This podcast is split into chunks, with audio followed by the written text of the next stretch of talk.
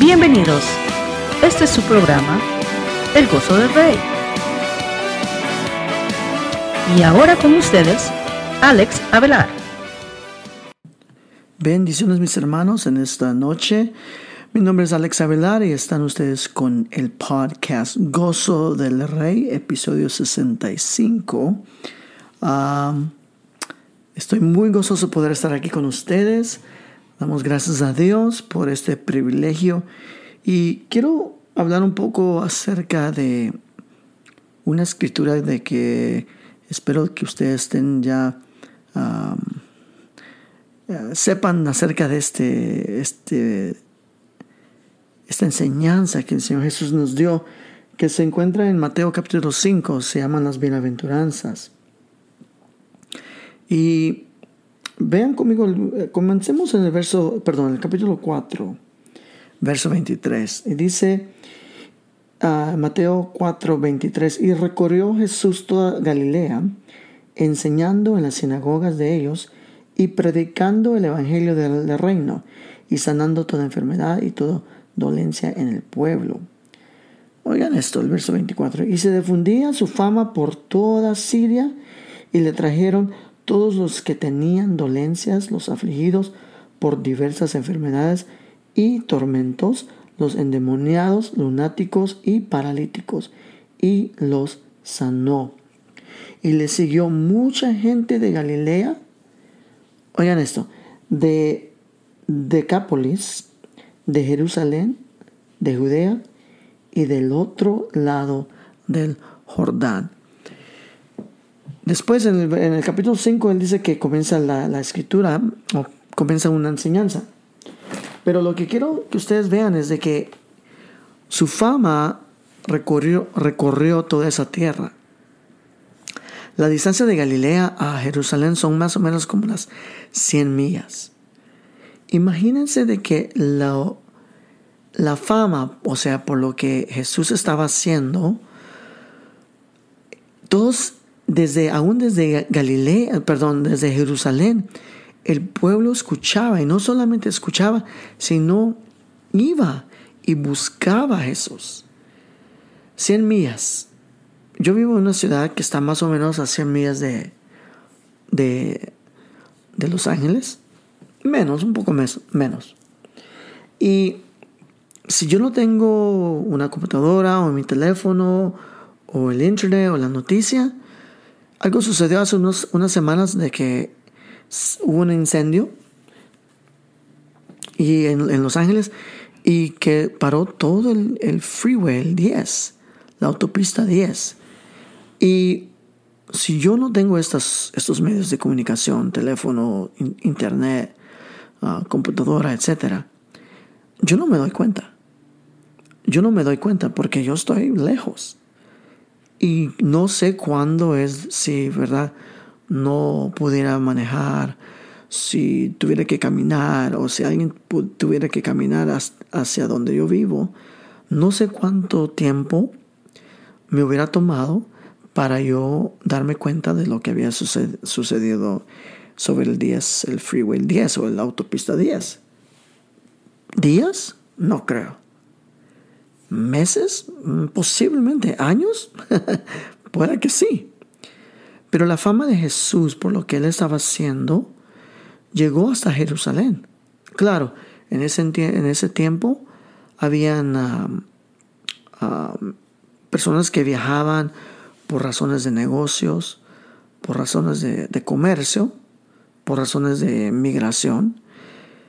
Pero entonces sí, llegó posiblemente más rápido de lo que puede llegar hoy en día, pero eso es el poder, se puede ver el poder de lo que Jesús estaba haciendo, de la poderosa palabra que él tenía y de, los, de las maravillas y los prodigios que él estaba haciendo para glorificar el nombre del Señor. Y hoy en día lamentamos de que no se ve eso, de que el Evangelio no se mueve en esa manera. Ahora, puede que esté yo totalmente incorrecto en eso, posiblemente. Pero yo sé que los medios de comunicación ayudan mucho, pero él no tenía eso. Más sin embargo, así fue el poder que el Señor o que Dios usaba al Señor Jesucristo. Entonces él comienza dando esta enseñanza. Y la enseñanza es poderosa, es una enseñanza que él estaba dando a sus discípulos y también al pueblo. Y comienza en el verso 3 y dice, del capítulo 5 de Mateo, bienaventurados los pobres en espíritu, porque de ellos es el reino de los cielos. Ahora ahí cuando dice los pobres de espíritu o en espíritu, no está hablando de unos de pobres como tú y yo pensamos, los que están ah, pidiendo ah, en las salidas de los freeways o en las, ah, en las calles.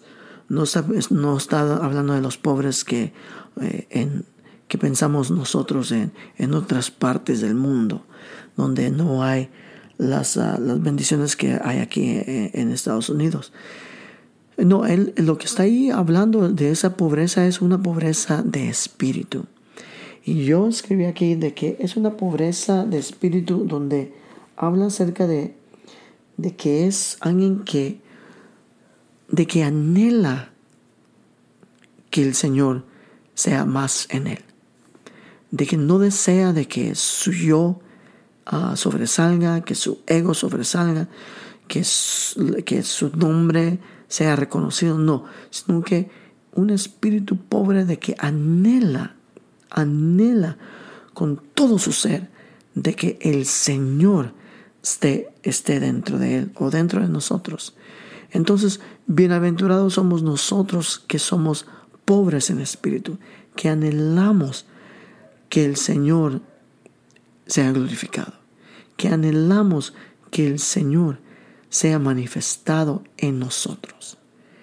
Esa es la bienaventuranza. Entonces tenemos que pedir al Señor que Él sea el que es glorificado y no nosotros. Y eh, muchas veces cuesta por nuestro ego. El diablo, lo que su pecado fue su ego, el de sobresalir, el de ser el mejor, y Él es el, ejemplo número uno de, de, cómo no debemos de hacer. Nosotros no debemos de hacer, a ver, que me, para, ah, que me miren, que, que, que yo sea importante. No, no. Que el Señor sea el que sea importante dentro de nosotros. Es algo muy vital y muy ah, importante para que Dios sea el que reciba toda la gloria. Esperando que ustedes estén de acuerdo conmigo. Verso 4. Bienaventurados los que lloran, porque ellos recibirán consolación.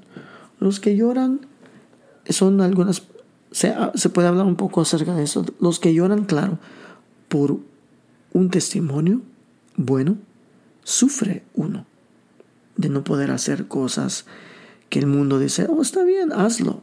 No, no aunque me duela, aunque me ponga triste, no voy a hacer eso. Porque yo deseo que Dios sea glorificado. Entonces uno llora por tribulaciones. Uno llora por situaciones de que el Evangelio ah, nos pone en lugares donde tenemos que sufrir por su nombre. Y gloria a Dios, ¿no? Gloria al Señor por esos grandes privilegios que Él nos permite tener. Pero también habla acerca de los que lloran. A veces nosotros lloramos porque el Señor nos pone en pruebas o en situaciones para que nosotros podamos aprender, aprender y poder estar preparados para consolar a aquellos que el Señor va a poner en nuestro camino de que posiblemente nosotros ya tenemos una respuesta para esa persona. Aún podamos llorar con ellos, llorar con ellos, ah, porque a veces la vida es difícil. Ah, a veces la, vida es, hay, hay, situaciones muy difíciles. Entonces es necesario a veces de que estemos preparados para llorar con los que tienen que llorar. ¿Y qué dice la palabra? Entonces nuestro galardón, nuestro premio, nuestra ganancia será de que Él nos va a dar esa consolación. Y no solamente en los cielos, sino aquí en la tierra también. El Señor trae esa consolación. Posiblemente tú estás pasando un momento muy difícil. El Señor trae consolación. Si lloramos, es bueno a veces. Y el Señor va a traer esa consolación. Verso 5. Dice, bienaventurados los mansos, porque ellos recibirán la tierra por heredad. Los mansos son aquellos que saben o sabemos de que uh, quiénes somos y de que sabemos, como dicen, ¿verdad? Que uh, en, qué, en qué área uh, estamos débiles o qué es lo que nos hace, qué sé yo, fallar o, o cometer errores y estamos conscientes de eso y le pedimos al Señor y tratamos de eh, evitar estas situaciones. ¿Para qué? Porque queremos que Dios sea glorificado, queremos que el Señor reciba la gloria, queremos que Él sea más en nosotros y nosotros uh, menguemos, ¿no? O sea, seamos menos. Entonces, eso es algo que, que vemos de que una persona mansa o, o un hombre o una mujer manso es alguien que sabe quién es, sabe que su identidad está en el Señor y dice, Señor, tú eres el que, el que va a reinar en mi vida. Tú eres el que va a recibir toda la gloria y yo voy a, por su palabra, voy a hacer todo lo posible para que eso se, se vaya, para que una vez más Dios sea glorificado. Entonces, es alguien que, que está preparado para, para negarse a sí mismo aún para que Dios sea glorificado. ¿Y cuál es el galardón, el premio, lo que vamos a recibir? Vamos a recibir, dice ahí, la tierra por heredad. La tierra por heredad. Y eso es algo que podemos recibir hoy. ¿Cómo podemos nosotros recibir la tierra por heredad? Pues vamos a hacer luz. Vamos a hacer luz en, en la tierra. Vamos a hacer sal en la tierra. Y otros van a desear conocer por qué somos así. Y es allí donde Dios será glorificado. ¿Qué más? Verso 6. Bienaventurados los que tienen hambre y sed de justicia, porque ellos serán saciados. Nosotros tenemos que tener ese anhelo de que, que seamos nosotros personas justos. Somos justificados por fe, pero parte de nuestro crecimiento en el Señor es de que nosotros vamos a mostrar una vida justa delante del Señor. Entonces, ¿de qué? De no robar, de no, de no mentir. Aunque, claro, vamos a mentir porque somos, estamos una, en, un, en un cuerpo, ¿verdad? Ah, de carne, pero vamos a hacer todo lo posible de, de, de hacer lo correcto delante no solamente del Señor, sino delante de los hombres. Y nosotros seremos saciados, saciados por su misericordia.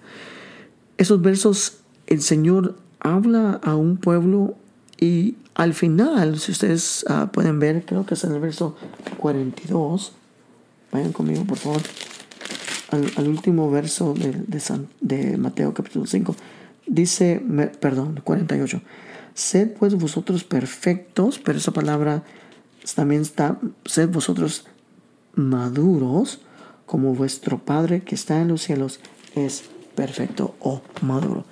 Queremos llegar a esa madurez. Queremos llegar a esa estatura del varón perfecto. Entonces, esa es la meta esas son cosas que nosotros vamos a tener que aplicar en nuestras vidas para, para llegar a esa madurez, para llegar a ser una bendición sobre, sobre la tierra, sal en la tierra, luz en la tierra. Bueno, mis hermanos, ah, con eso los dejo. Los dejo. Ah, si ustedes desean ah, apoyar este, este podcast, ahí va a la información. Sería de gran bendición y se les agradecía de todo corazón. Mis hermanos, será hasta la próxima. Bendiciones.